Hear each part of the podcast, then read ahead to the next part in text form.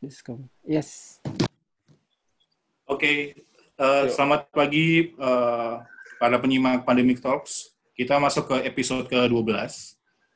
Uh, di sini kita kedatangan uh, narasumber, uh, tamu pembicara yang sangat luar biasa, uh, Mas Ahmad Arif. Bisa kita panggil Mas Arif atau Mas Aik. Selamat pagi, Mas. Selamat pagi, Mas. Ya, Mas Ai ini adalah jurnalis senior dari media Kompas, spesialis bencana, uh, dan juga ketua umum JKB, kepanjangannya Jurnalis Krisis dan Bencana. Uh, sejak awal pandemi ini dimulai, bahkan sebelum ada namanya COVID atau SARS-CoV-2, Mas, Mas Ai ini sepak terjangnya sudah vokal sekali sejak sejak uh, awal awal Januari, Mas ya. ya. Sampai sempat di label hoax ya, Mas. Iya, artikel oh, keduanya iya. malah dilabeli hoax mas. Wah itu kita sangat respect sih mas. ya, nah di di episode ini uh, ada beberapa topik yang akan kita diskusikan sih, uh, seperti uh, kondisi pandemi Indonesia dari sisi jurnalistik itu seperti apa sih? Kita orang awam tuh setiap minggu mungkin kita sering dapat noise lah ya, Hmm. Nah kita suka susah, susah bedain tuh uh, apa yang false hope yang mana, terus tiba-tiba ada klaim obat, terus uh, pusat ngomong gini daerah seperti ini gitu loh. Nah terus judulnya uh, kabar baik, kabar baik, kabar iya, baik. judulnya kabar baik, ya ya ya ya ya. Lalu kita mungkin nanti juga sedikit dengar penjelasan dari Mas Ai. Dulu di Indonesia juga terkena wabah Spanish flu atau disebut pagebluk ya Mas ya? Ya, saya sempat baca tulisan Mas Arief beberapa bulan ini, cukup tertarik. Terus uh, kita juga akan ngebahas sebenarnya di lapangan itu seperti apa sih dari dari sisi para teman-teman jurnalis dan wartawan. Kita awam kan kita kita awam ini kan uh, apa terbuai oleh yang ada di TV gitu loh. Bahkan kita kalau mau cari data aja susah. mau ya, cari ya. Kemenkes dan yang lainnya sampai akhirnya juga ada platform-platform bebas ya yang independen seperti Kawal COVID, Lapor COVID. Nah, Mas Ai ini juga inisiator, founder uh, yang bergerak di tim Lapor COVID juga ternyata. Kita banyak berbicara tentang data-data dead tolls. Terus yang terakhir ya nanti kita akan bahas apa sebenarnya dari sisi sistem ben, kesiapan bencana di Indonesia ini kita siap nggak sih menghadapi bencana apa pun itu loh. Yeah. Uh, Mas Arif kan pengalaman pasti banyak sejak uh, tsunami Aceh ya dan lain-lainnya. Oke. Okay. Uh, banyak sekali nih. Baru mulai pertanyaannya udah banyak ya Mas ya? Iya ini umumnya aja Mas nanti kita ngomongnya bebas kok. Tapi nggak bosan ya ngomongin COVID terus ya? ya lumayan sih ya. Lumayan bosan Mas kita lumayan bosan. Ada ada ada jenuh-jenuhnya juga, cuman ya udah jadi di, jangan, soalnya kemarin ya. udah, uh-huh. udah udah sampai lima puluh ribu case cases ya mas ya. Oh gitu ya. Yang, yang resmi ya, yang resmi ya. ya. Saya sampai skeptis angkanya. Iya, iya. Itu kan Sama, yang saya, ya. Saya sampai nggak lihat lagi angkanya. Eh, maksudnya, iya, iya, iya. Ya, tapi mungkin jangan terlalu serius sekali. Orang mungkin udah bosan dan hmm. kata Pak Terawan kan jangan terlalu berpikir ngomongin COVID terus gitu. Oh, Oke. Okay. Biar gak stres katanya. Oh iya. iya. Harus bahagia biar sehat iya. katanya. Ya, walaupun kita kritis kita tetap tertawa aja nanti. Jadi biar nggak stres. Iya. okay. Pertama pertama apa Mas? Mungkin biar ngomongin yang paling lucu ya. dulu kali ya. ya biar biar ketawa. Ngomongin ngomongin angka nih. Uh, ya. Sekarang ini casesnya udah lima puluh ribu gitu. Uh, terus ya. per tanggal 19 Juni itu dari lapor COVID itu mengumumkan ada kematian dan kematian yang terduga itu ada 8 ribuan lah gitu loh.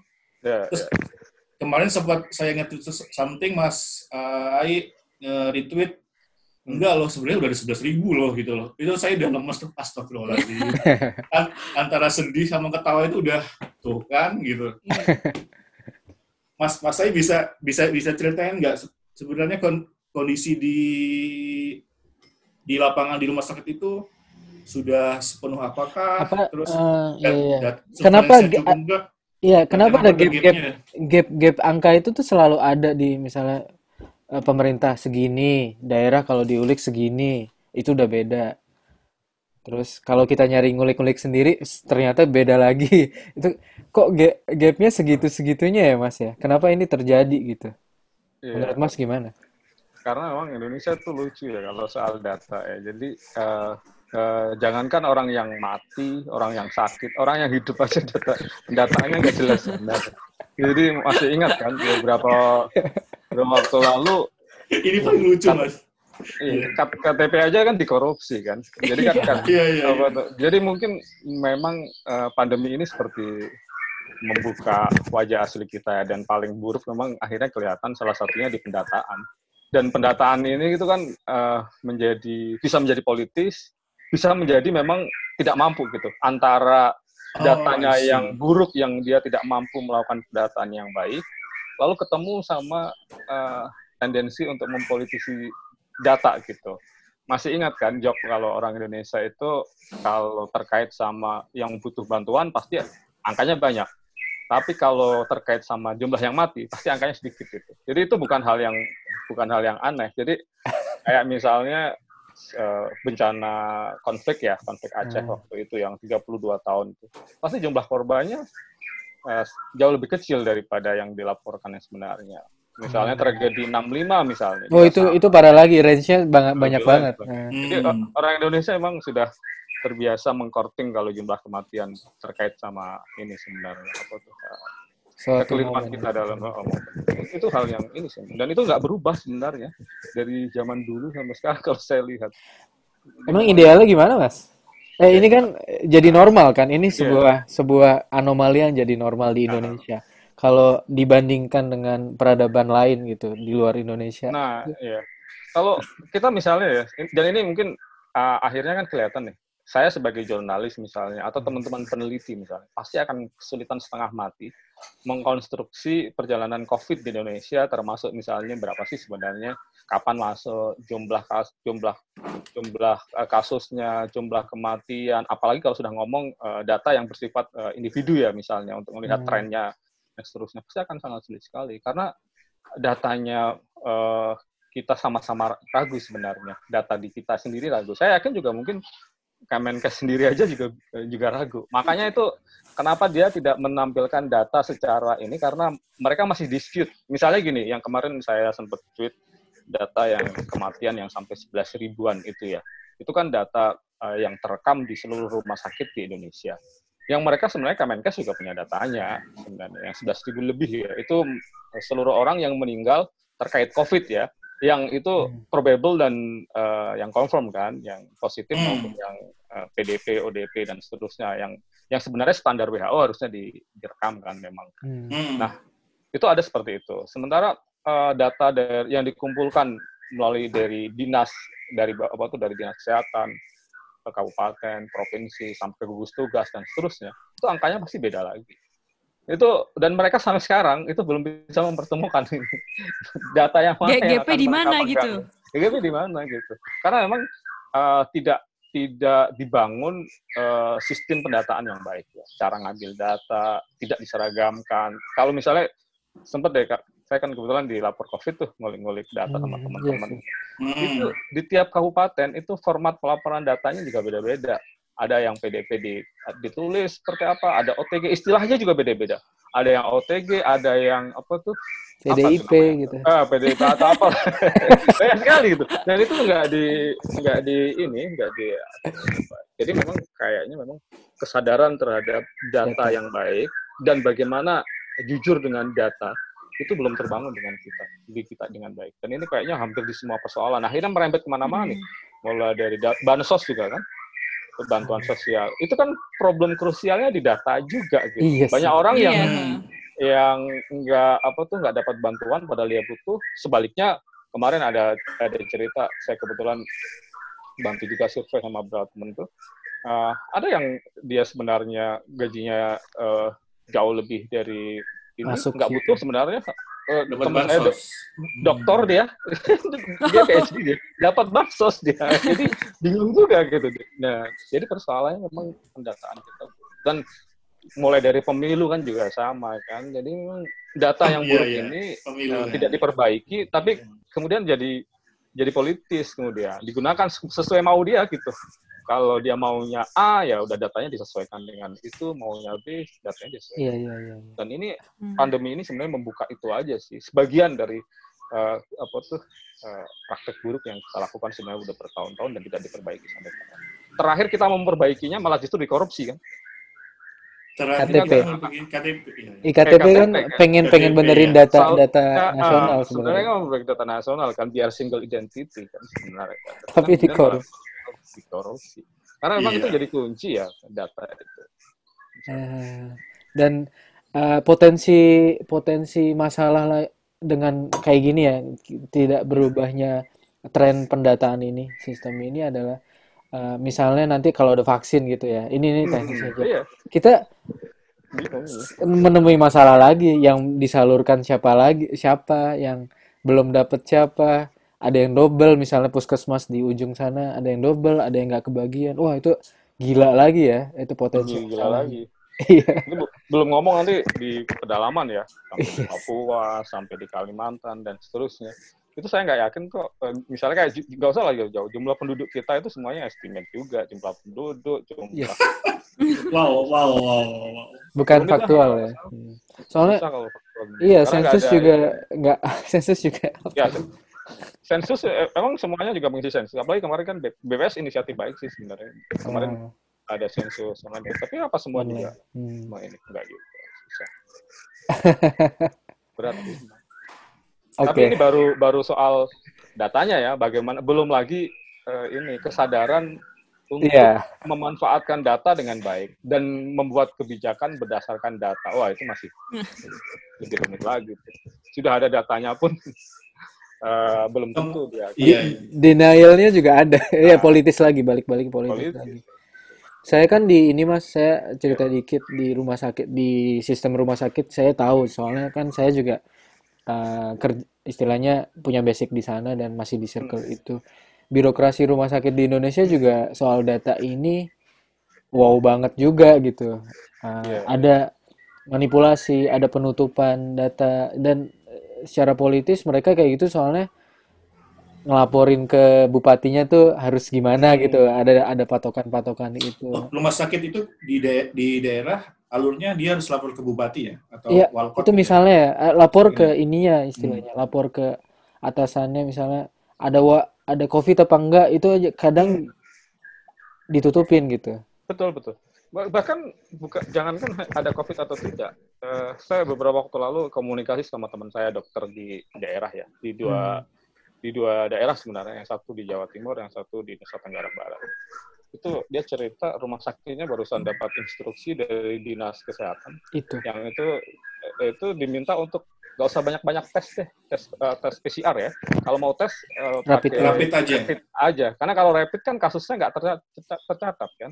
Yes. Maksudnya pos- reaktif atau tidak kan nggak nggak Hmm. masuk dalam kasus yang diumumkan harian. Tapi kalau PCR Hmm. tujuannya apa?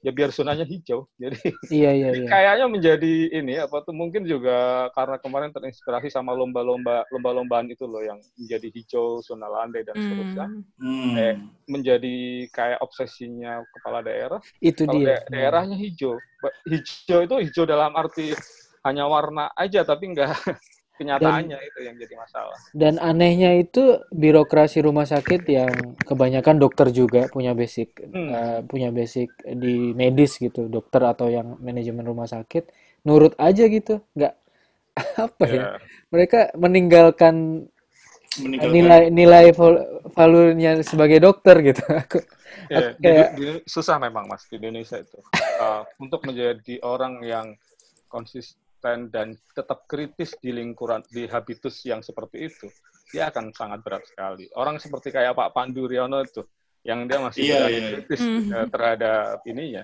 itu se- Ya, seper berapa juta orang kayak gitu. Iya, kayaknya cuma dia sendiri deh itu bener-bener Iya. Ya satu mungkin di nggak antara. nggak sendiri ada beberapa yang lain tapi Iya, pasti iya. akan Iya. akan dia eh, kayak ini sih apa itu eh, ya melawan arus ya. Iya. Nah i- banyak orang ini bukan persoalan orang pintar atau tidak pintar ya, tetapi eh, di Indonesia memang eh, eh, semuanya kemudian seolah-olah menjadi kepanjangan tangan dari dari kekuasaan gitu.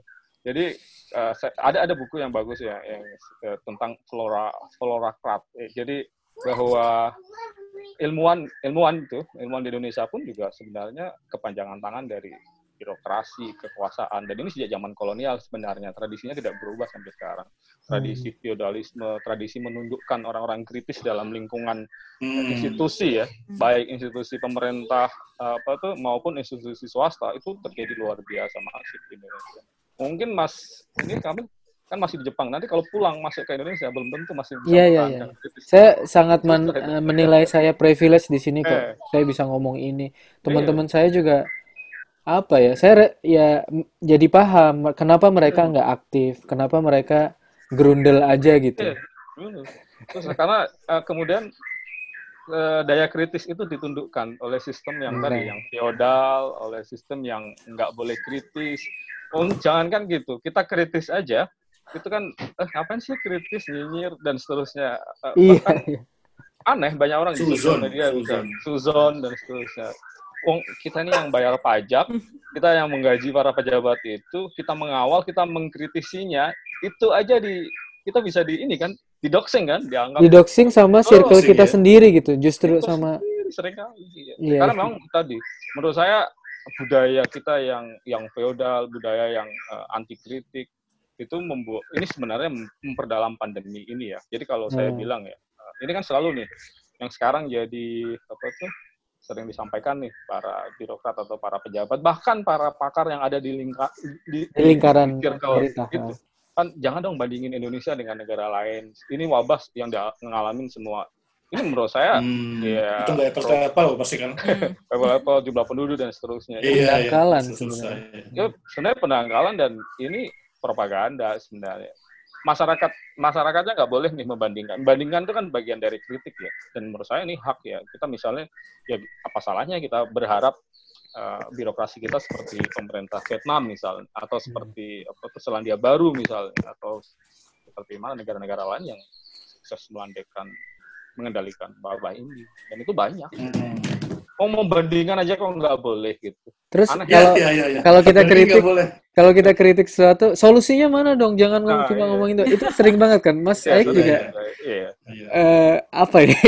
kita sering banget ya di, diminta solusi. Ya sol, saya bilang solusinya ya saya ngomong gini juga udah solusi menurut saya karena gapnya itu adalah informasi kan, ya nggak mas? Mikir gini juga udah susah dan speak speak up itu juga udah effort sekali. Tuh. Padahal seharusnya mereka ya. justru membayar apa tuh teman-teman nih yang selalu mengkritik itu kan mengingatkan. Sebenarnya kan men-challenge kan. Kita kan challenge. apa tuh, iya, men-challenge. Dan saya misalnya ketika menulis uh, di Kompas misalnya itu kan juga selalu memberikan perspektif, kadang-kadang memberikan solusi juga. Maksudnya, oh ini loh, negara lain melakukan ini misalnya. Kan hal-hal basic ya, misalnya kayak kita mengingatkan mengenai pentingnya tes, tracing, hmm. treatment, itu kan basic. Dan itu kan memang yang harus dilakukan kan. Oh, kita juga yang bayar pajak mereka, saya bayarin bayarin mereka gitu kan. Iya, iya. Apa, salahnya kita? Kita bosnya ya, sebenarnya. Iya, kita bosnya gitu. Tapi uangnya malah buat lomba-lomba itu masih nah juga ya yang tapi tapi ngomong-ngomong sebenarnya ngomong-ngomong kalau kita bicara mengenai menutupin kasus misalnya, terutama pandemi itu sebenarnya hmm. bukan kali ini aja. Kalau kita ingat misalnya pandemi ini kan baru bulan Maret di, tuh, hmm. diumumkan di Indonesia. ya. Sebenarnya harusnya kan Januari atau Februari pasti kita udah masuk ya. Dan itu kan karena denial dan, dan emang nggak dan nutupin ya. Ya, ya, eh, ya tesnya memang false negatif dan itu mereka sebenarnya tahu juga bahwa itu ada masalah di, di tes ya ingatlah orang meninggal yang di Semarang itu mah ya di Karyadi ya, hmm. dia di Pulau Babi itu kan dari mana ininya ya dan seterusnya tapi juga misalnya saya waktu itu sempat nulis ya bulan Februari awal itu bahkan hmm. lembaga biologi molekuler Ekman ya yang di bawah Kemenristek juga sebenarnya sudah yes. menawarkan hmm. untuk melakukan uh, ini kan tes validasi tes ya misalnya membandingkan yeah, tes yang sudah dilakukan ya. Litbangkes hmm. uh, sebenarnya kan dia udah menawarin tuh oh kami bisa nih menjadikan lab pembanding gitu. Benar nggak sih negatif beneran gitu? Karena kan waktu itu udah banyak sekali yang memperingatkan. Nah, mestinya Indonesia udah melaporkan kasus seperti negara-negara tetangga yang lain kan, yeah. Singapura ataupun Vietnam waktu itu udah jauh-jauh hari bahkan. Kan jangan-jangan ada yang salah di situ gitu. Yeah, itu aja iya, nggak yeah, mau, boleh kan? Nggak boleh beneran ditolak, diabaikan bahkan diacuhkan ini. Denialnya itu ya. Nah, tetapi kalau kita lihat seperti yang saya bilang tadi, ini sebenarnya bukan bukan kali ini aja. Ingat nggak flu burung tahun 2002, 2003 Yes. ya? Itu kan sebenarnya flu burung udah masuk ke Indonesia 2003. Banyak ternak mati, banyak eh, riset yang sudah menunjukkan itu. Bahkan eh, saya ke- kemarin kebetulan habis diskusi sama eh, orang dari Kemen Kementerian Pertanian yang waktu itu menjadi wakil uh, komite flu burung Indonesia ya. Ini cerita dia udah tahu tahun 2003 itu sudah ada flu burung itu masuk di Indonesia. Tetapi kemudian uh, nggak diumumkan. Kenapa? Karena ini apa tuh uh, ada lobby dari industri ternak yang bilang kalau Ah. flu burung itu dimunculkan, diumumkan, itu nanti Ada orang nggak mau mengkonsumsi telur, nggak mengkonsumsi eh, apa tuh eh, ik- apa tuh ayam, Daging, daging ayam. Eh, jadi akan merugikan ekonomi mereka. Akhirnya kemudian baru setelah ada kasus orang yang meninggal kan, waktu itu kita baru rame-rame mau ini ya, mau, mau ininya. dan udah terlambat. Iya. Kemudian ingat babi banyak babi yang mati di di mana itu yang kemarin ya, Ba- baru-baru aja kan kemarin sebelum wabah ini, Bah- sampai Iya, sekarang iya. juga masih terjadi kan, sampai sekarang juga nggak diumumkan misalnya, benar nggak Oh sih ada iya. Flu, ba- flu babi Afrika itu.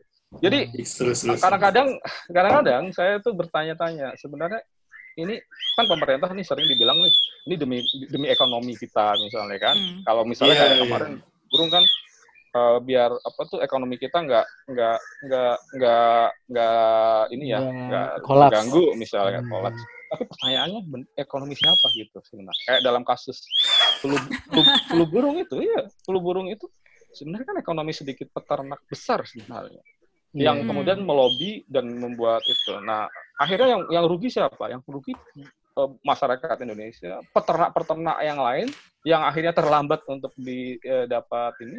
Jadi saya sering kali bertanya ya di Indonesia itu problem utama sebenarnya bukan eh, ini ya, tapi tadi ketimpangan ekonomi dan lobby-lobby ekonomi politik sedikit orang.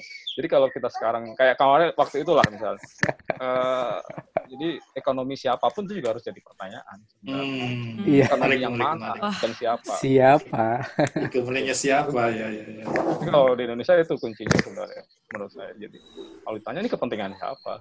Karena dominasi ekonomi politik dalam kebijakan-kebijakan birokrasi kita itu sangat dominan Hmm. dalam semua hal hampir semua.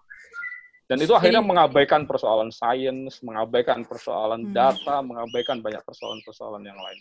Karena emang arahnya ke itu aja gitu ya. Iya, iya, iya. Jadinya Jadi terbu- Efeknya. terbutakan juga sama hal-hal yang ada di depan mata gitu. Nggak kebayang bahwa efek dominonya juga nanti di jangka panjangnya Iya. kan lebih parah lagi gitu, Mas.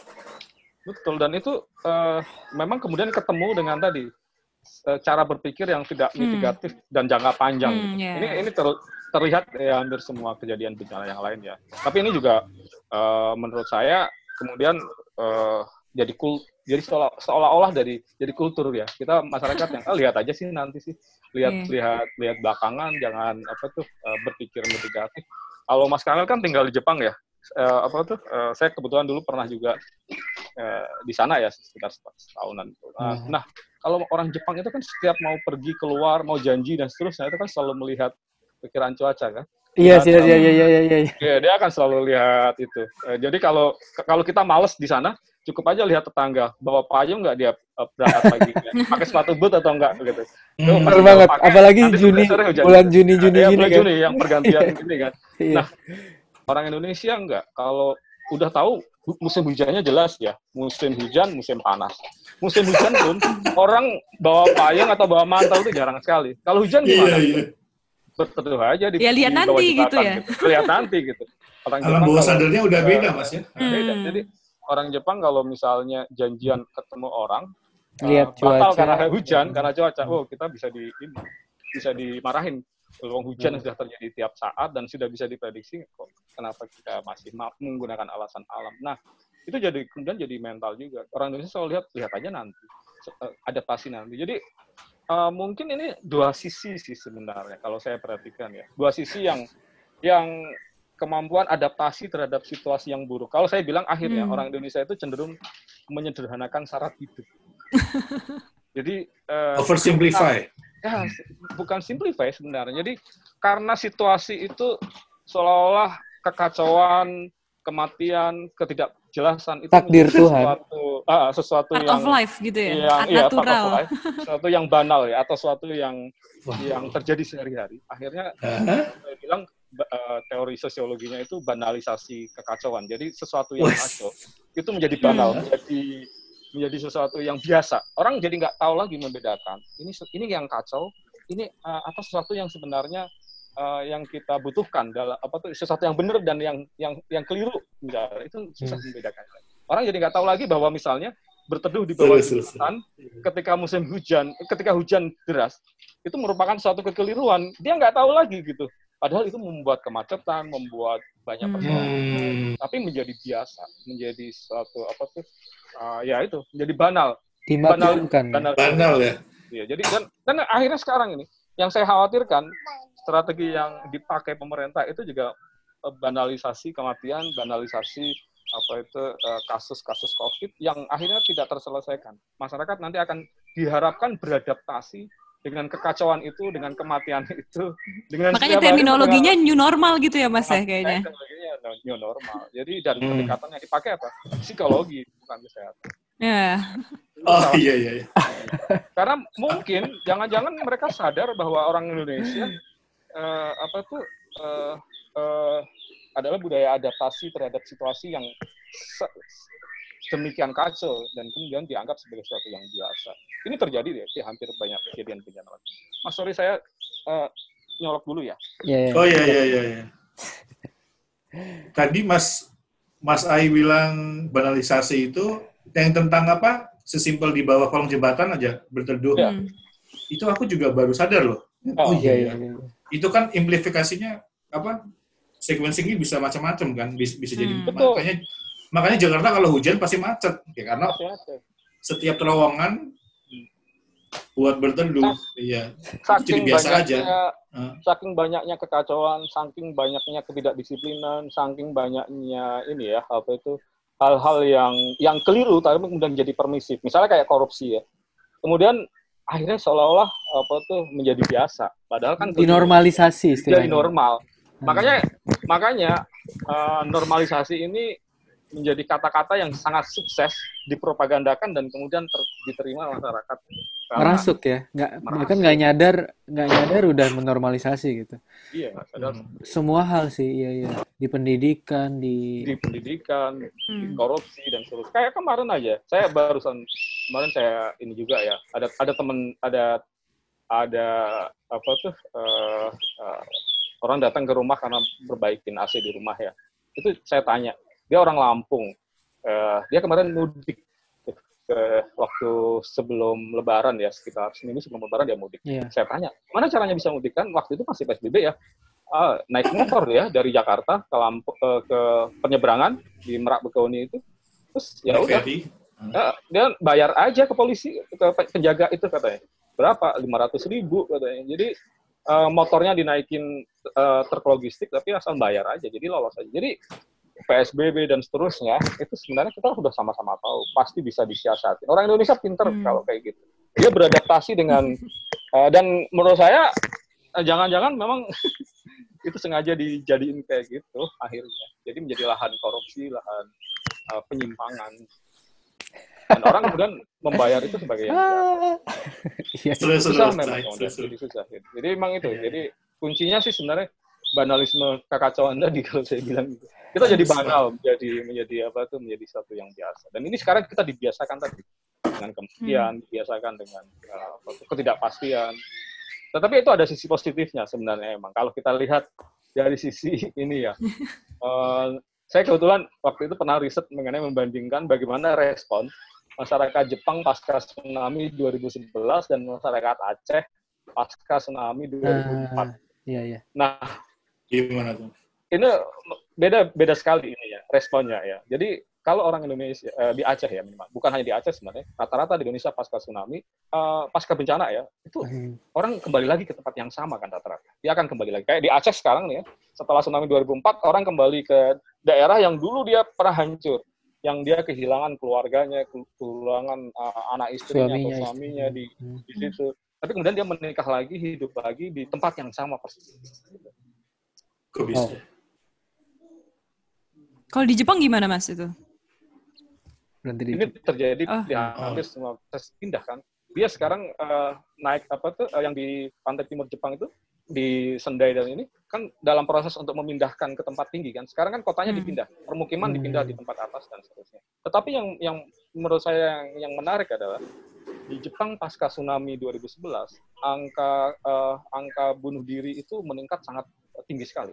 Walaupun memang angka bunuh diri di Jepang sudah sudah sangat tinggi ya, tetapi saya Hmm. pernah waktu itu tahun-tahun 2012 itu sampai meningkatnya 20 persen angka bunuh diri. Di Indonesia ada nggak orang Indonesia yang setelah bencana itu bunuh diri? Jarang sekali. Apa yang dilakukan Nerimo. pertama dia menerima, akhirnya menerima dan dalam kasus tsunami Aceh misalnya, saya kebetulan tinggal kemudian tinggal di Aceh sampai 2007 ya pasca tsunami ya.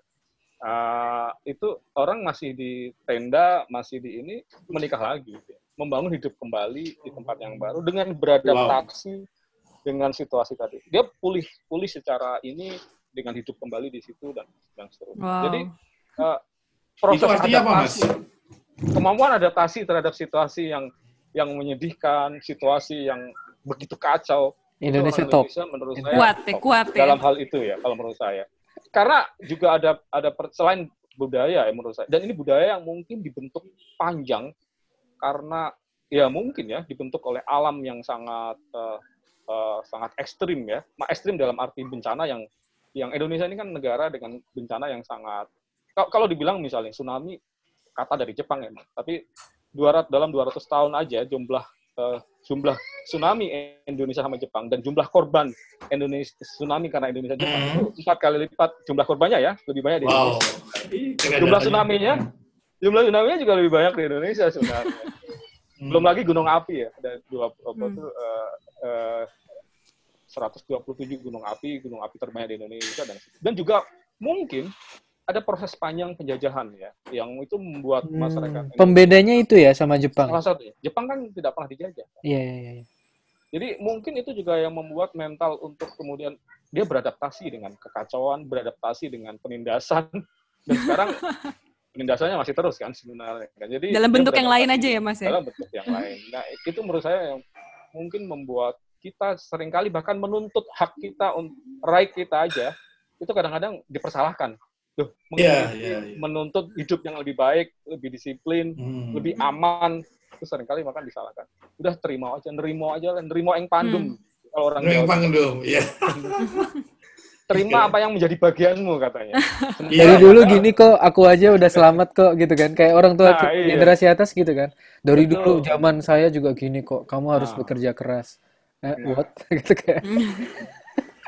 Mas, Jadi- eh, boleh nanya Mas apa? Ya. Eh, kalau di luar itu yang handle bencana pandemi ini langsung Ministry of Health-nya, Kemenkesnya, atau dilempar kayak task force kayak gugus tugas atau BNPB, Mas.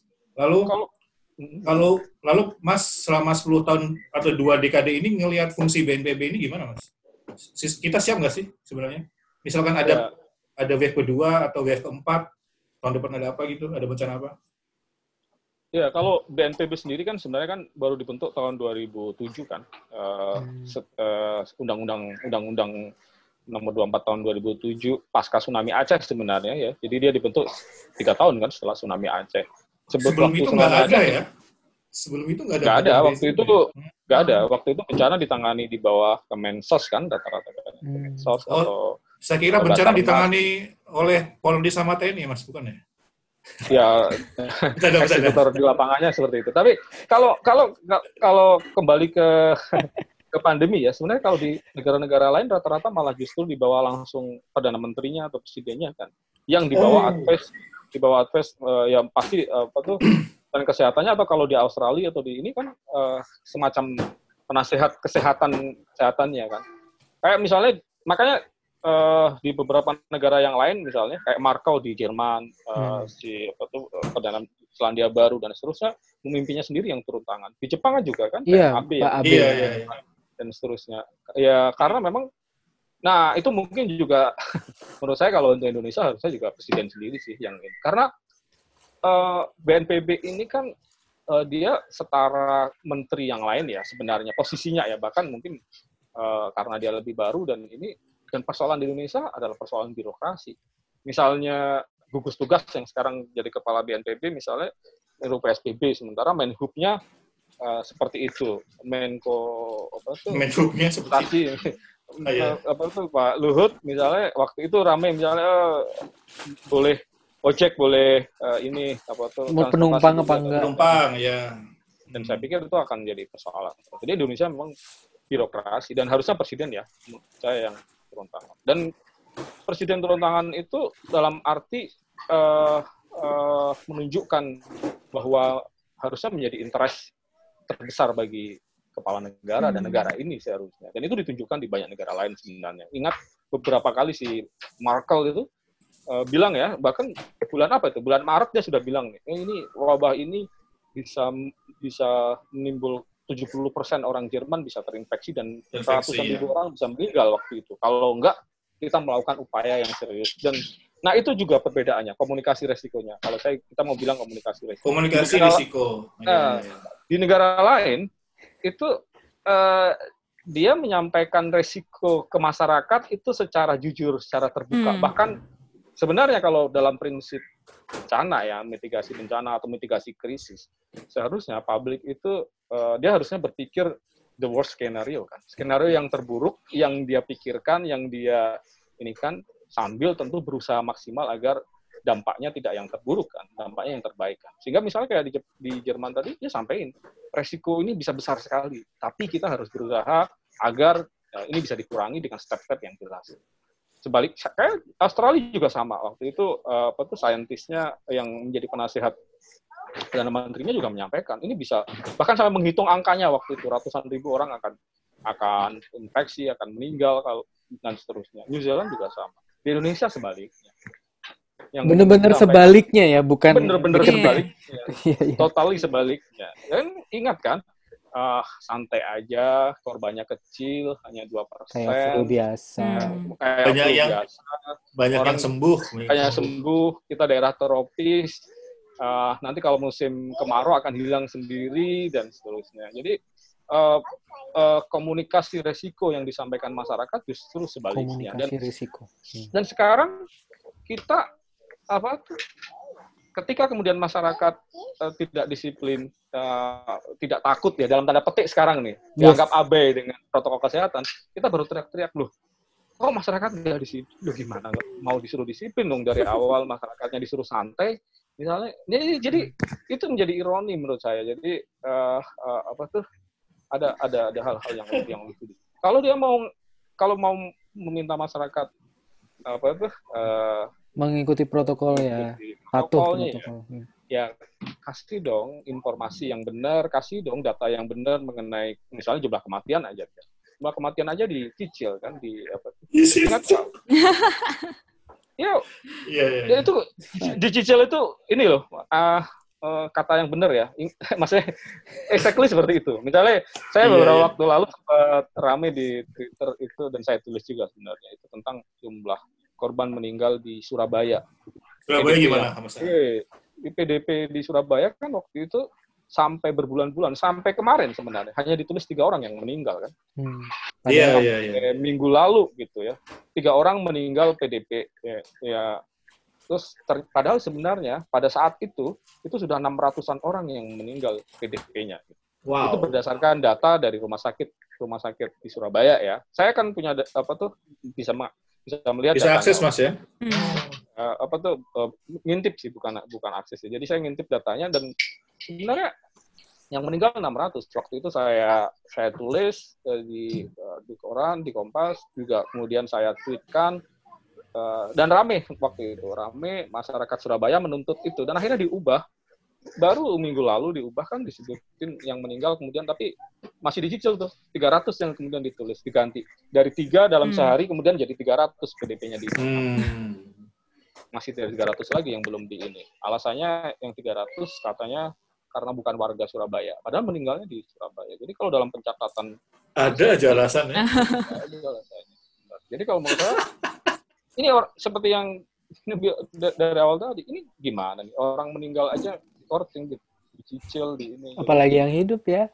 Uh, Iya, iya, iya, iya. iya. Lalu bagaimana mau mengajak orang misalnya eh, ini kan beda sekali ya misalnya. Kalau kita misalnya pemerintah mau mau mengajak masyarakat disiplin eh, mengikuti protokol kesehatan ya sampaikan dong data dengan benar dengan ter- terbuka ya walaupun mungkin datanya ada yang masih belum sempurna ya tapi sampaikan aja jumlah PDP ODP yang Hmm. meninggal di Indonesia itu berapa total berapa sih kira-kira yang ber- berpotensi terkait sama COVID tentu PDP ODP ini tidak semua positif COVID kan tapi dengan mem- misalnya tadi angka psikologis 11.000 orang yang meninggal dibandingkan yang kita umumkan hanya 2.500 2.500 sekarang. Beda. beda beda sekali kan misalnya. Mas, Jadi mau, na- ya mau nanya Mas, kalau tadi kan komunikasi resiko dari pemerintah, dari sistemnya sendiri. Tapi kalau dari pihak medianya gimana menurut Nah, Mas? itu. Ini kan banyak banget berita macam-macam nih. Kita juga sebagai awam kadang-kadang ngelihatnya heran gitu. Ada beberapa berita yang eh, ini lumayan kritis nih beritanya. Ada juga yang banyaknya kok ngasih title kayak gini sih kok clickbait banget sih judulnya gitu. Kabar Mas. baik gitu ya. Nah. Ya, Menurut Coba Mas. Alex sendiri gimana? Dari sisi iya dari, Dari sisi, sisi circle-nya media, Mas kan orang media ya. Hmm. ya Me- Orang media, media saya pilih. eh, tahun 2010 itu saya membuat buku judulnya jurnalisme bencana bencana jurnalisme jadi Hmm. nah, jadi Bencana jurnalisme. Jurnalisme. Bagus ya itu pas banget judulnya. ya. Jadi jurnalisme bencana, bencana jurnalisme. Jadi eh, saya waktu itu melakukan autokritik sebenarnya cara kerja media di Indonesia dalam meliput bencana. Nah, terutama sebenarnya bencana Aceh dan beberapa bencana setelah itu ya. Waktu itu ada eh, tsunami Nias, eh, gempa apa tsunami eh, gempa gempa Nias, terus tsunami Mentawai, gempa Padang dan seterusnya. Eh, memang banyak media di Indonesia yang juga cenderung misalnya mengeksploitasi kesedihan, misalnya dalam tsunami Aceh misalnya atau gempa-gempa yang sebelum-sebelumnya. Sekarang mungkin agak berubah ya. Itu Iya, gambar iya. mayat, gambar orang meninggal, gambar orang Hmm. menangis itu mendominasi dalam dalam narasi Hmm. media kita. Orang nangis diulang-ulang di TV yang seolah-olah Hmm. menghibah-hibah dan seterusnya. Dan itu mengkonstruksi Apakah ada firasat Oh, semalam oh, sebelumnya gitu ada. ya? ada firasat sebelumnya. Terus uh, waktu itu di gempa Padang tuh ada wartawan TV yang nanya misalnya ada bapak ini uh, anaknya terkubur di bangunan yang runtuh karena gempa. Perasaannya Ditungguin, gimana? dia nungguin ditanya bagaimana perasaan bapak kalau anak bapak Iya. ternyata meninggal gitu, dan seterusnya. dan kemudian ketika menangis di zoom dan seterusnya. Jadi memang ada praktek media yang yang cenderung mengeksploitasi tadi ya kesedihan, mengeksploitasi ini dan Hmm. seterusnya. Bahkan uh, banyak hal yang kemudian menjadi masalah ya. Makanya saya bilang ini uh, media juga bisa menjadi bencana baru sebenarnya ketika praktek yang dilakukannya tidak baik. Saya bilang mengkomodifikasikan kesedihan, mengo- mengkomodifikasikan bencana gitu. Dan apalagi belakangan dengan uh, misalnya dengan uh, uh, online ya, yang memang uh, banyak sekali yang kemudian clickbait ya, yang karena uh, dia judulnya harus provokatif biar dibaca, Hmm. karena KPI uh, apa tuh uh, KPI. KPI mereka Uh, seolah-olah dari hitnya kan dari semakin banyak yang mengklik uh, iklan akan semakin banyak dan Hmm. jadi ada ada ada ada sistem yang seperti itu ada ada praktek buruk yang seperti itu. Uh, dan saya mengkritis itu ya. Makanya di jurnalisme bencana dan krisis yang saya inisiasi dan beberapa teman-teman yang lain itu salah satunya itu. Kita membentuk apa tuh uh, me- mengingatkan teman-teman mengedukasi juga mengenai pentingnya uh, jurnalisme itu nggak ses- nggak nggak nggak sesepele itu seharusnya. Hmm. Jurnalisme itu setidaknya bahkan memiliki uh, banyak tugas yang bisa dilakukan ya sebenarnya ada ya kalau teman-teman baca mengenai jurnalisme ya kan ada kode ada kode etik ada kode apa tuh pedoman perilaku yang harus dilakukan dan seterusnya. Di awal-awal pandemi Covid kita bahkan mengeluarkan pedoman peliputan Covid ya, ya kerjasama sama teman-teman asosiasi jurnalis yang lain waktu itu. Baik pedoman perilaku maupun pedoman keamanan karena banyak juga yang jurnalis yang abai dengan keamanan dirinya sendiri kan Hmm. dan karena tidak tahu. Tetapi lepas dari itu sebenarnya saya sebenarnya ya jurnalisme harus dikritik dan dan harus di ini ya. Tetapi sebenarnya jurnalisme ini kan sudah punya rule, minimal punya punya bahkan punya undang-undang, punya rambu-rambu yang sebenarnya bisa digugat, bisa di bisa di bisa diperbaiki, bisa di ini sebenarnya karena ada ininya ya, ada rule-nya sebenarnya, ada dewan pers yang mengatur itu kalau untuk penyiaran ada KPI dan seterusnya. Tetapi sebenarnya yang lebih uh, dan ini bisa publik punya hak untuk misalnya ada berita yang tidak benar, ada ini bisa menggugat itu Hmm. bisa me- bisa me- me- me- ini ya membuat somasi bahkan dan seterusnya. Iya. Tapi sebenarnya yang eh, lebih mengkhawatirkan lagi kalau menurut saya itu sosial media sebenarnya. Hmm. Karena tidak ada rule di situ. Dan ini ya Tidak ada rules ya. hampir hampir tidak ada rule kan. Paling undang-undang Iya. ITE kan dan itu pun juga politis dan bisa debatable kan. Oh, Uh, iya. dan, dan ini menjadi ruang yang mungkin sekarang lebih mengkhawatirkan dalam hal untuk me- me- mem- membuat bias informasi dan uh, me- mengacaukan perspektif orang dan cara pikir orang sebenarnya di sosial media dan ini jelas misalnya dengan buzzers, dengan pendengung dan seterusnya. Dan ini kelihatan dalam penanganan pandemi di Indonesia bagaimana pemerintah menggunakan buzzer, menggunakan pendengung, menggunakan propaganda di sosial media gitu. Ketika misalnya di media mungkin tidak semuanya bisa dia tundukkan, dia akhirnya menggunakan sosial media. Dan sosial media ini sekarang memiliki impact yang lebih luas. Makanya bagus juga teman-teman Pandemic Talk membuat seperti ini ya. Menurut saya uh, apa tuh medium untuk edukasi, medium diskusi yang Hmm. yang sehat, yang kritis. Jadi mungkin akan dibutuhkan oleh masyarakat kita Yes, yes. ke depan kalau media tadi saya bilang ada rule Hmm. ada aturan yang seharusnya itu bisa bisa minimal kalau menyimpang kita bisa tahu penyimpangannya di mana nah ini sosial media kalau menyimpang siapa yang akan menegur Kalau Mas eh, di posisi sekarang masih ngerasa nggak eh, gap gap soal ini di media sendiri ada ada yang masih salah nih, ada yang konsisten masih salah, ada yang udah bener. Itu di Indonesia gimana Mas? Menurut Mas gambarannya? ya masih ada yang media yang eh, tadi eh, apa tuh, eh, eh, yang menjual sensasi menjual judul-judul yang yang clickbait yang seperti itu Eh, itu pasti ada walaupun ada juga perbaikan yang seperti yang saya bilang ya Hmm. dibandingkan setelah tsunami Aceh yang mungkin itu bencana terbesar yang yang menjadi apa tuh eh, menjadi headline di media sampai bertahun-tahun ya waktu itu di Indonesia sudah sudah ada peru- perubahan ya. Saya sebenarnya eh, cukup intens juga ya sama beberapa teman asosiasi eh, jurnalis dan terusnya untuk melakukan tadi edukasi dengan teman-teman media sendiri dan dan melakukan autokritik ya. Kalau saya bilang ya memang kita harus kunci dari perbaikan ya kita harus mau mengakui bahwa ada masalah dan melakukan autokritik. Buku saya jurnalisme bencana bencana jurnalisme itu sangat sangat kritis di situ. Saya buka bahwa bahkan ada satu subjudulnya dosa-dosa jurnalisme dalam meliput bencana di Indonesia itu apa aja gitu, realis dan seterusnya. Biar jadi pelajaran. Jadi eh, karena kita kalau di jurnalisme enak ya, tadi seperti yang bilang, kita punya rule, kita punya Hmm. Hmm. punya apa tuh code of conduct yang yang itu menyimpang atau enggak itu bisa kita lihat di situ. Karena kan jurnalisme kuncinya kunci jurnalisme kan simple ya sebenarnya. Dia harus ber uh, uh, apa tuh pada uh, setia pada fakta, selalu mencoba skeptis dan melakukan verifikasi terhadap informasi. Lalu misalnya dia harus apa tuh uh, berpihak pada publik, kepentingan publik, seterusnya. Nah ini kan kita bisa meng-cross check itu. Sudah nggak melakukan itu? Kalau nggak berarti kan melakukan penyimpangan. Tapi Nah, sekarang Iya, iya, itu iya. yang Saya mau nyambungin Mas di Iya. eh, di pandemik ini, di pandemik wabah ini kan eh, hal COVID ini adalah eh, basicnya itu ada sainsnya, ada sains di Hmm, medisnya, ada sosialnya macam-macam.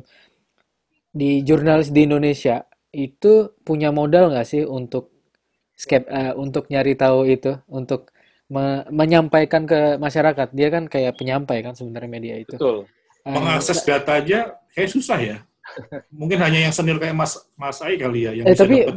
paham nggak Enggak, sih gitu? Ada Iya. Iya. seba- sebagian pada paham nggak sih sebenarnya wabah ini apalagi gimana? masa apalagi masalah saintifiknya kali ya mas ya karena Iya. mungkin saya ngerasanya pun saya itu familiar sama covid karena ini udah bahan kuliah saya saya maksudnya Hmm. belajar pekerja tuh familiar banget dengan topik ini tapi kalau saya bayangkan ke orang lain yang mungkin juga tidak Hmm. terlalu apa ya familiar dengan biologi tuh sebenarnya sangat amat Susah. kompleks gitu nggak kebayang ini virus apa mutasi atau apa gitu-gitu loh.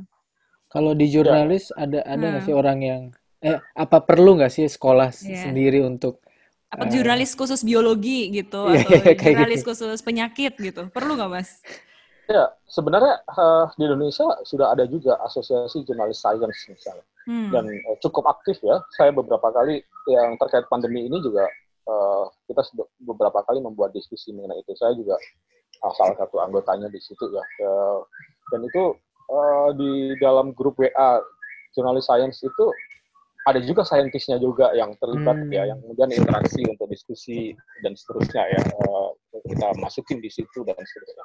Tetapi memang kalau secara umum ya in general ya eh, eh, jurnalis di Indonesia itu memang rata-rata belum pada tahap spesialisasi pada satu satu dua bidang tertentu dan ini mungkin menjadi persoalan besar di Indonesia. Dan, eh, saya selalu bilang gini, kalau kalau eh, saya pernah eh, ikut fellowship dulu eh, eh, salah satu pengajarnya wartawan dari The Guardian ya. Eh, Wow.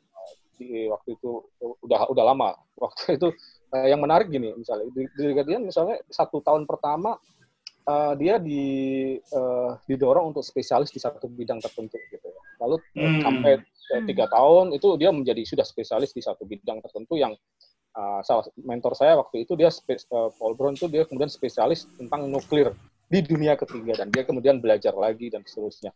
Nah, jurnalis di luar negeri itu eh, rata-rata kemudian prestasi tertingginya itu menjadi kolumnis yang yang memang spesifik di bidang tertentu dan kemudian menulis buku yang bagus. Gitu. Banyak Hmm. kan kalau teman-teman Hmm. perhatiin banyak penulis-penulis buku Itu di jurnalis. luar Ya, itu ya. jurnalis gitu. Iya. Misalnya kayak Carl Zimmer misalnya. Carl Zimmer itu jurnalis eh, yang dia menulis buku tentang eh, DNA yang sangat bagus sekali yang Hmm. yang Oh, DNA. itu jurnalis ya. Itu jurnalis ya? Hmm. Oh. Lah hebat banget ya.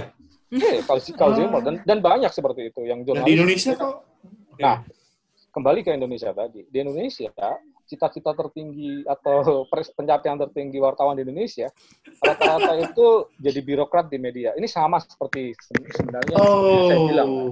Akarnya hampir mirip dengan dunia saintis maupun dunia Hmm. akademis di Indonesia yang rata-rata dapat dan tanda kutip sorry mas dapat jabatan gitu ya apa Iya, dapat menjadi- struktural struktural struktural eh, struktural menjadi seorang Hmm. kolumnis atau menguasai satu bidang tertentu yang spesifik itu sangat sulit sekali di Indonesia apalagi menjadi mendapat ruang untuk Hmm. eh, untuk menulis kolom yang dia sp- untuk menjadi seorang kolumnis itu bisa dengan dua cara sebenarnya salah satunya melalui pendidikan yang yang memang spesifik di situ gitu ya. Dia memang mendalami itu. Atau mungkin by ini ya by experience ya. Dia memang menguasai itu menulis itu dan belajar pasti. Pasti akan belajar eh, mendalami persoalan itu. Sehingga eh, tulisan ketika menjadi kolumnis kan dia sebenarnya kan eh, referensial referensial sebenarnya kan.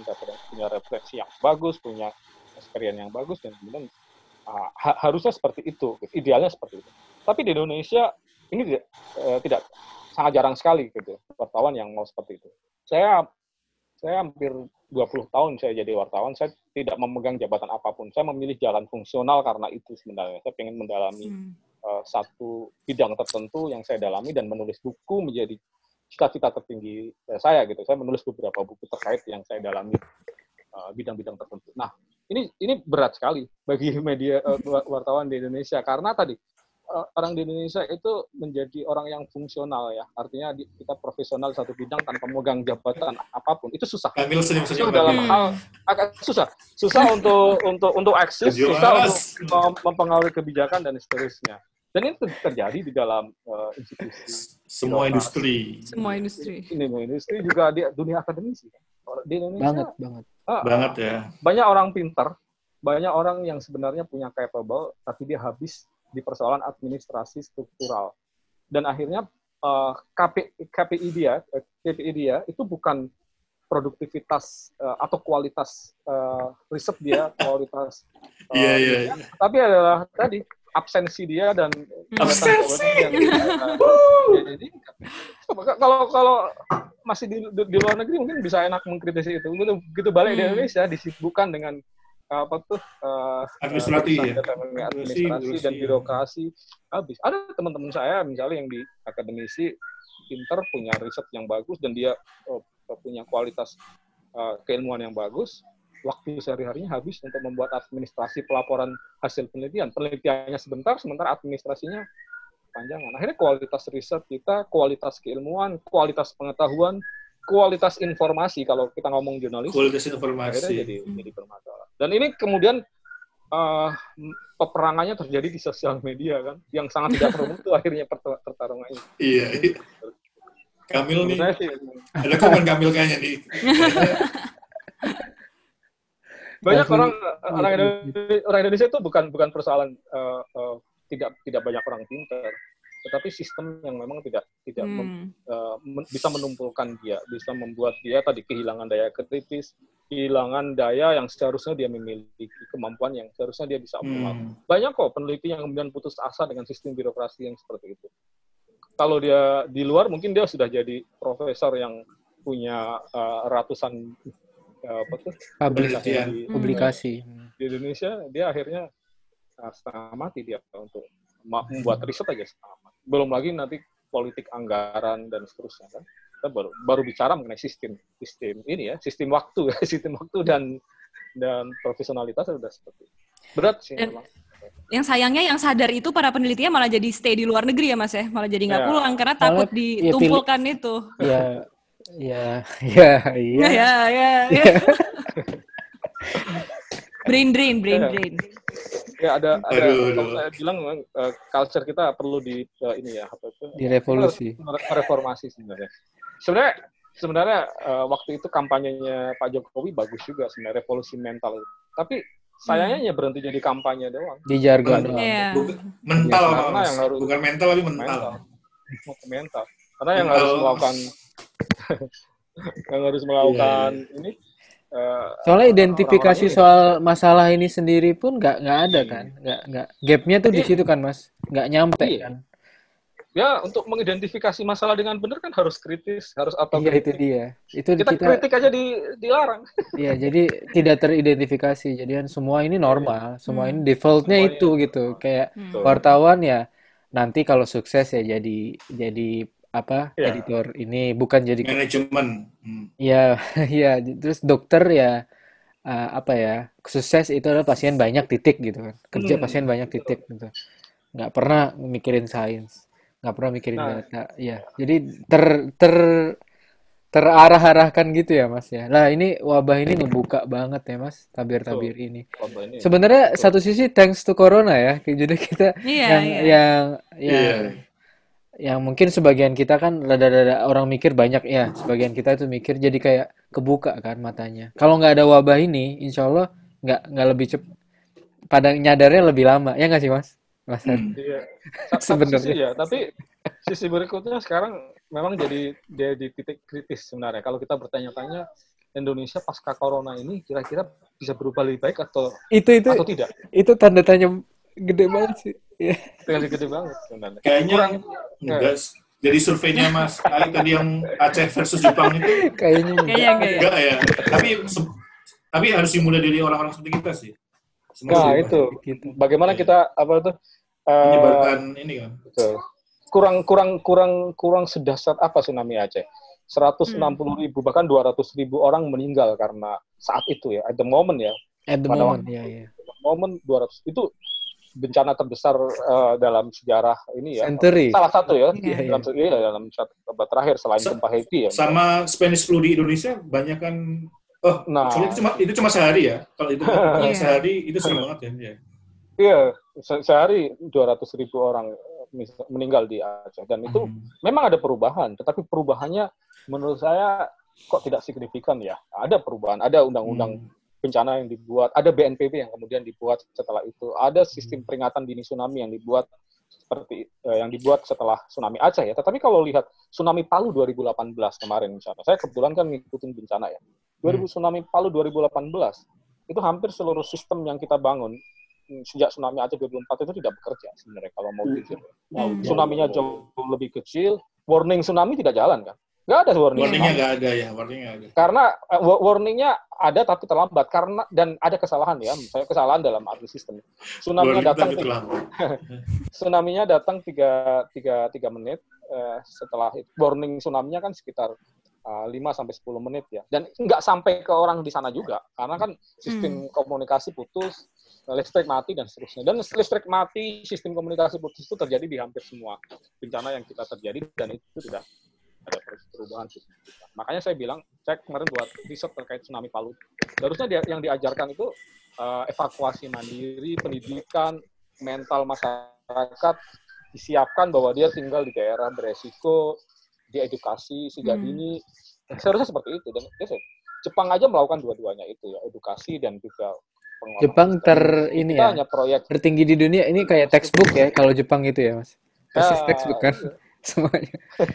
Kayak Semua eh, saya tiap jam 5 atau jam 6 sore itu kan ada sir- sirene isinya musik gitu. Itu kan kayak alarm kan itu Mas. Mas pernah tinggal setahun pasti Alarm. iya alarm Iya. dicek tiap hari, Iya. divali, dikalibrasi tiap hari. Bunyi nggak nih? Bunyi nggak nih? Betul. Itu Oh, kayak se sedetail itu ya tiap hari di, di tes gitu ya? tiap hari, Maksud- bener tiap Ya, ada ada alam bawah sadarnya dibangun terus tiap hari. Iya.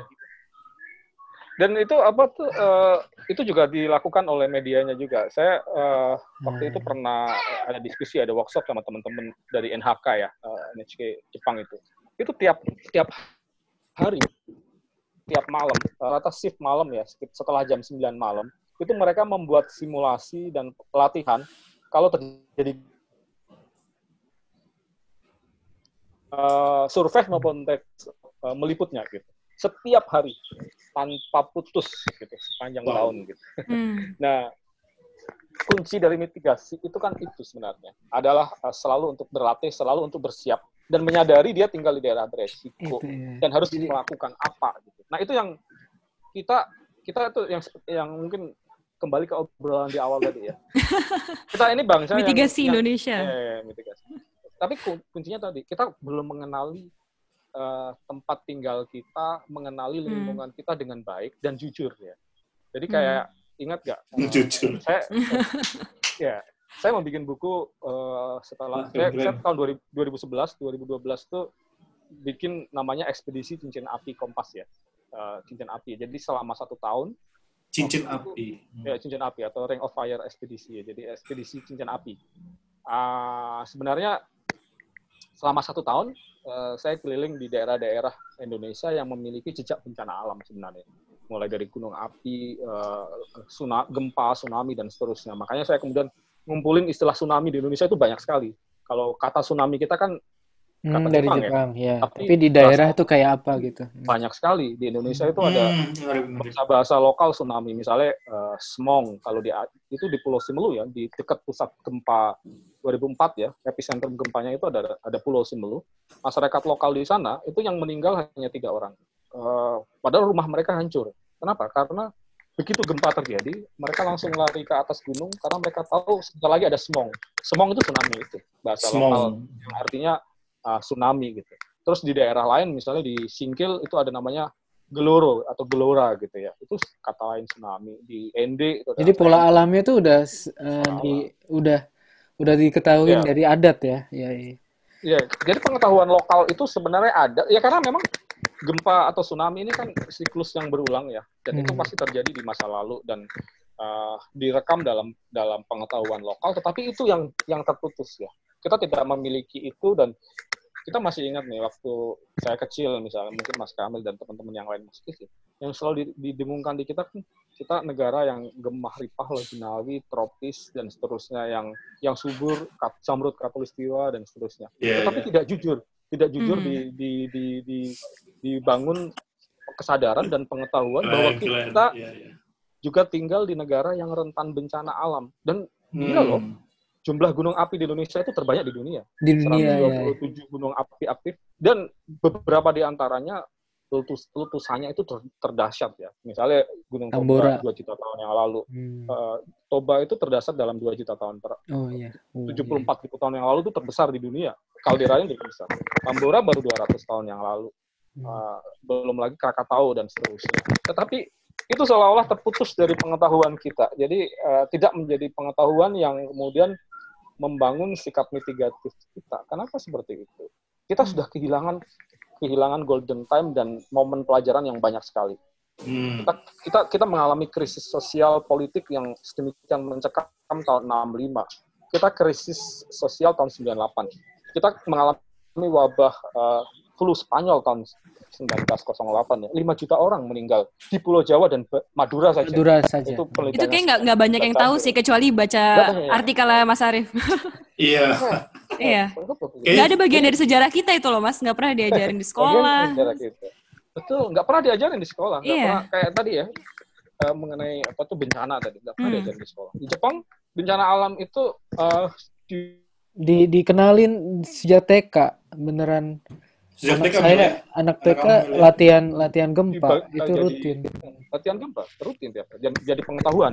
Jadi pengetahuan jadi kuncinya kan sebenarnya kan tadi yang Mas Ahmad tadi sampaikan bahwa pertama kita harus mengidentifikasi diri kita sendiri dengan baik ya. Sebagai bangsa yang tinggal di di daerah seperti ini plus minus gitu. Plus minus artinya kita memiliki kelebihan memiliki keuntungan negara eh, seperti ini tetapi juga memiliki kerentanan gitu jadi seperti Hmm. satu paket ini harus diakui dengan ya dengan kejujuran kita Iya. memiliki misalnya tadi saya bilang kita memiliki Kemarin. kelemahan di mitigasi mitigasi bencana tetapi kita memiliki kekuatan sebenarnya di adaptasi gitu jangan dong dieksplorasi disuruh adaptasi saja masyarakat dia Iya. diadaptasi Ya, dengan kayaknya gitu. Sekarang dan- gitu ya.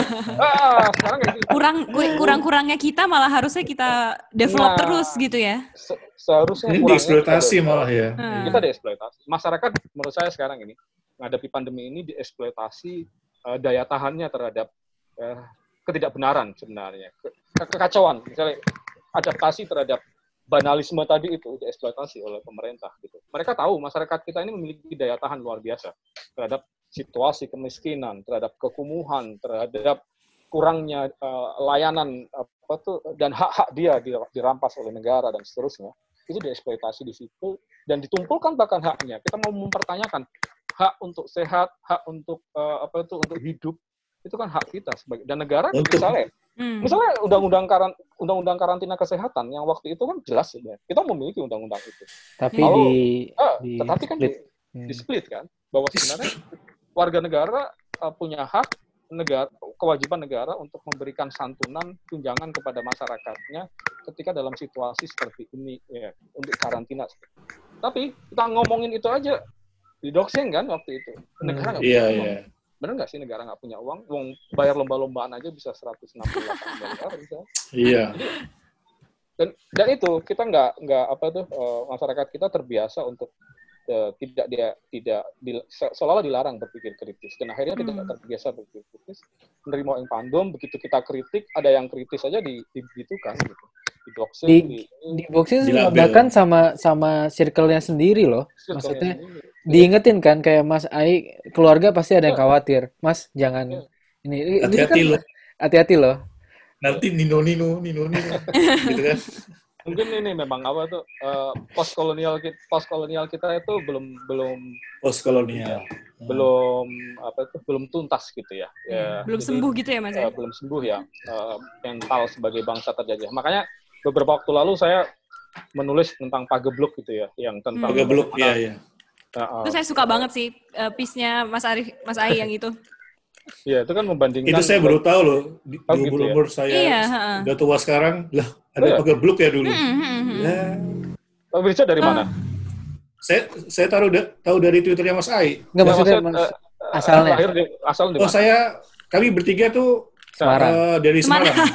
Semarang ya padahal. Padahal Iya. Semarang kan Iya. Jawa juga. Padahal cerita Iya. mengenai pagebluk itu cerita yang ya mungkin saya saya kira kita seumuran ya nggak tahu ya mungkin saya lebih tua tapi saya mendengar cerita itu sejak saya kecil sebenarnya dari kakek saya yang dia Oh. ketika sering apa itu bercerita Hmm. saya masih ingat itu masih terekam bahwa oh zaman dulu itu ada pagebluk orang eh, mati apa langsung. tuh esok esok loro Wabah sore gitu mati ya? apa Sore mati. pagi sakit sore mati gitu dan Hmm. ini Pagi sakit ternyata sore mati. ya Islam ya. is- istilahnya seperti Hmm. itu gitu ya Hmm. mungkin itu kan eh, metafora ya mungkin ya se- secepat itu ada cerita orang yang eh, eh, eh, mengantar Jenazah di nelayan langsung ikut mati juga. mati dan seterusnya. Dan memang sangat serem sekali kalau kita melihat eh, eh, Indonesia saat itu salah satu negara dengan korban yang terbanyak sebenarnya setelah India ya. Hmm. Eh, karena data yang dikumpulkan misalnya di jurnal si eh, tulisannya Sidak Chandra misalnya di jurnal dia Sidra Chandra.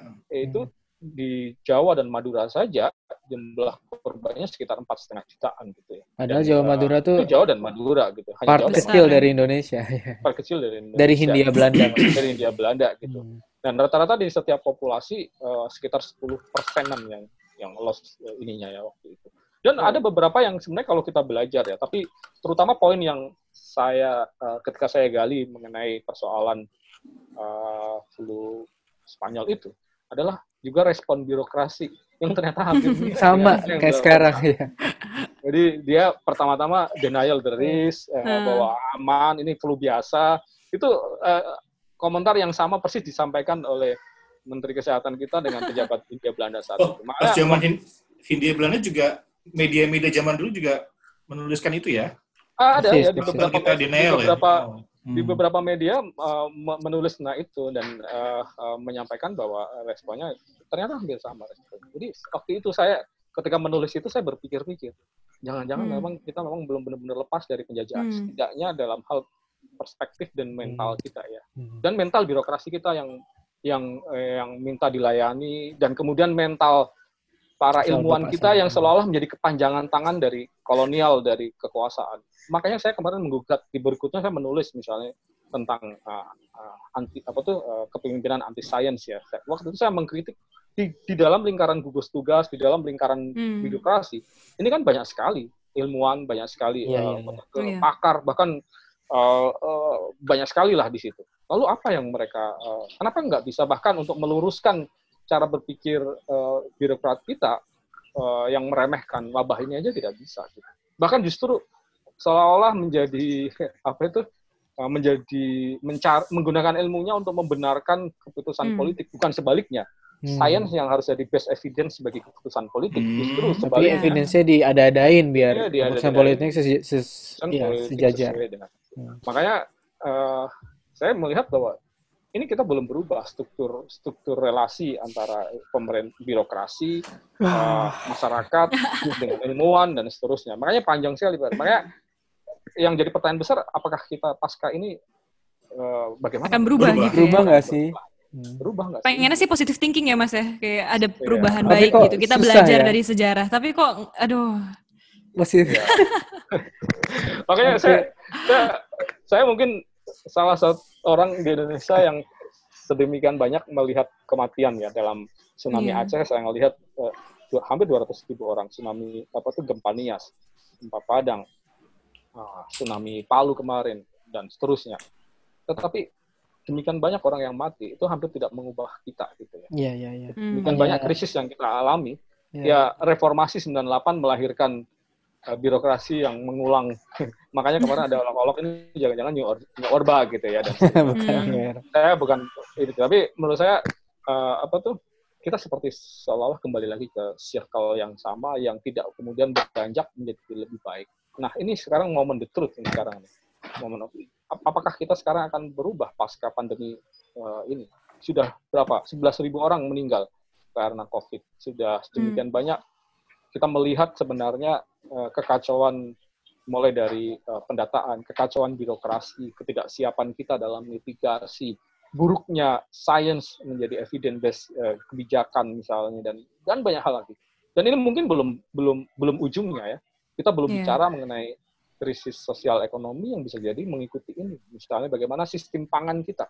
Ini saya kebetulan eh, salah satu hobi saya itu persoalan pangan ya, persoalan apa tuh? Saya menulis beberapa buku terkait sama pangan lokal. Betapa betapa salah pahamnya kita terhadap terhadap apa tuh eh, pangan pangan kita sehingga kita menjadi negara pengimpor gandum terbesar di dunia misalnya menjadi negara impor ya. yang tergantung pada pangan dari Kayaknya luar. nggak nyambung gitu loh. Padahal kita Nggak isinya is, isinya tuh Katanya tanah yang bisa- iya. ya. tapi Nah, kok impor itu. terbesar gitu kayak. Tuh. Jadi kalau saya bilang ini benang merahnya sebenarnya sama tadi seperti yang disampaikan Mas Kamil sebenarnya benang merah ya. ki- kita gagal mengidentifikasi eh, potensi dan kekurangan kita di tempat kita tinggal dan lingkungan budaya kita, kemudian menggunakan potensinya menjadi dioptimalkan dan memperbaiki kekurangan kita eh, dengan baik, ya, dengan jujur dan kemudian dikoreksi menjadi eh, eh, apa tuh, menjadi lebih baik. Nah itu itu itu di situ. Ya karena ke- kemudian kita nggak jujur, kita nggak jujur dengan diri sendiri, nggak jujur dengan lingkungan kita sendiri, nggak jujur nggak jujur dengan apa tuh kesalahan-kesalahan yang harusnya kita perbaiki. Jadi itu menurut saya seperti itu sih. Aduh, yang- makasih, Oke makasih. oke oke. ini jadi refleksi ya, kita sendiri Iya, juga iya. ya sebenarnya. Kayak kita harus Saya- lebih mengenal diri bilang, sendiri dan lebih jujur Betul. gitu. Kalau saya saya selalu bilang gini ya. Jadi ketika kita kritik ya, ketika Hmm. saya kritik sebenarnya kita juga melakukan autokritik kan. ketika saya misalnya mengkritik buruknya birokrasi di Indonesia, ketika tulisan-tulisan saya pasti pedas ya. Banyak orang yang Hmm. yang mungkin uh, Ada cabenya kupingnya level gitu, 20 ya. konspirasinya. Tapi sebenarnya itu kan ya sama seperti Mas Kamil, Mas Pak Pandu dan be- beberapa yang lain. Saya yakin mengkritik itu karena memang uh, mencintai negeri ini. gitu. Kita Iya. ingin ada perubahan yang lebih baik. Betul, betul, betul. Oke, oke. Ini udah mau jam 10 ya, Mas Mas Ai? Mau ada... Baik, kita nggak ingin karena kita tinggal ya ada meeting eh, Iya, saya, iya, oke. saya, saya percaya Mas Ka- Mas Kamil ya walaupun nyaman tinggal di Jepang pasti akan rindu pulang ke ke, ke Indonesia dan Stres mas saya Iya. mas. stres, ya.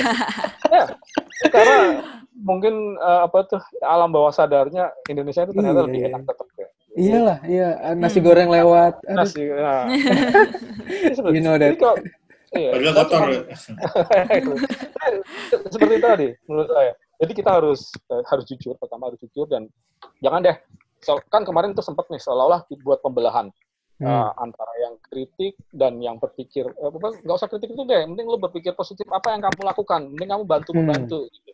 Nah, itu ini yang- melakukan sesuatu padahal ya. Nah, Hmm. nah itu yang Padahal yang Mas saya- Arif lakukan itu melakukan sesuatu padahal. yang ya yang yang yang, yang teman-teman lakukan juga. Jadi saya pikir makanya kayak eh, mungkin saya tadi belum cerita ya sampai kemudian saya sama beberapa teman berinisiasi membuat lapor covid. Ya, Lapor itu. COVID ya. Hmm. Nah itu sebenarnya eh, kita melihat ini kasihan nih masyarakat kita. Saya wak- waktu itu inspirasinya sebenarnya seperti ini.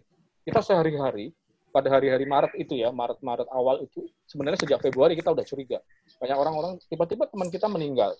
Dan itu semakin me- circle-nya semakin mendekat ke kita. Kecil, gitu. kecil, Ada kecil. Ya, ya. ada dosen ada dosen saya meninggal, ada teman yang saya kenal meninggal, ada yang meninggal. Tapi kok kita nggak tahu eh, Hmm. bener nggak sih angka kita, bener nggak sih eh, sudah ter- mereka ter- terekam nggak, tercatat nggak sebelumnya, Hmm. dan bagaimana cerita mereka, siapa mereka, apa relasinya dengan orang lain. Setiap setiap satu nyawa itu kan bukan hanya angka, kan. dia Hmm. memiliki Iya, relasi benar. sosial, dia memiliki kekerabatan, dia memiliki cerita gitu. Dan cerita ini seharusnya eh, menjadi inspirasi kita untuk saya prinsip bencana itu kan satu korban itu kan se- sebuah kegagalan kan sebenarnya. Apalagi ini sampai Hmm. 2005 Ah, iya, sampai iya. 11 ribu misalnya.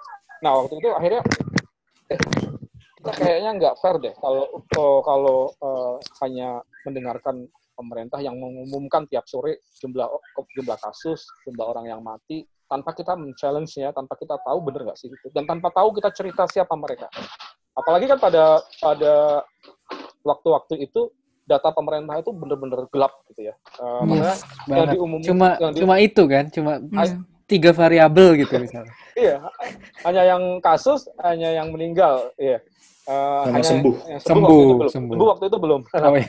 Oh, Nah, belum ya? jumlah jumlah PDP, jumlah ODP kan Nggak juga ada. tidak ada waktu itu. kan. Waktu itu belum diumumkan karena waktu itu kan prinsip pemerintah akan meng- mengatasi pandemi ini dengan senyap ya, operasi senyap katanya pakai Oh iya, iya, iya saya ingat Ya kan, itu. masih ingat ya? Ingat ya? Mulai senyap ya. Oh, Isu-isu, bisa-bisa, isu-isone mas kalau kata orang Jawa. Iya, terus baru belakangan kan ODP, ODP, ODP. Nah, karena itu waktu itu kami sama beberapa teman yang lain, ada ada teman jurnalis, ada teman-teman peneliti juga, itu yang kemudian, oh kita bikin yuk apa tuh inisiasi warga, lapor warga. Apalagi waktu itu kencar stigmatisasi ya. Jadi kita Hmm. ingin seharusnya kita percaya kalau masyarakat ini mengenali resiko dengan baik, dia memiliki edukasi baik tentang wabah ini, informasinya terbuka, masyarakat kita itu sebenarnya baik. Dan saya yakin eh, stigmatisasi itu karena mereka tidak tahu sebenarnya wabah Yes. ini dengan sesungguhnya dan apa yang bisa Hmm. dilakukan.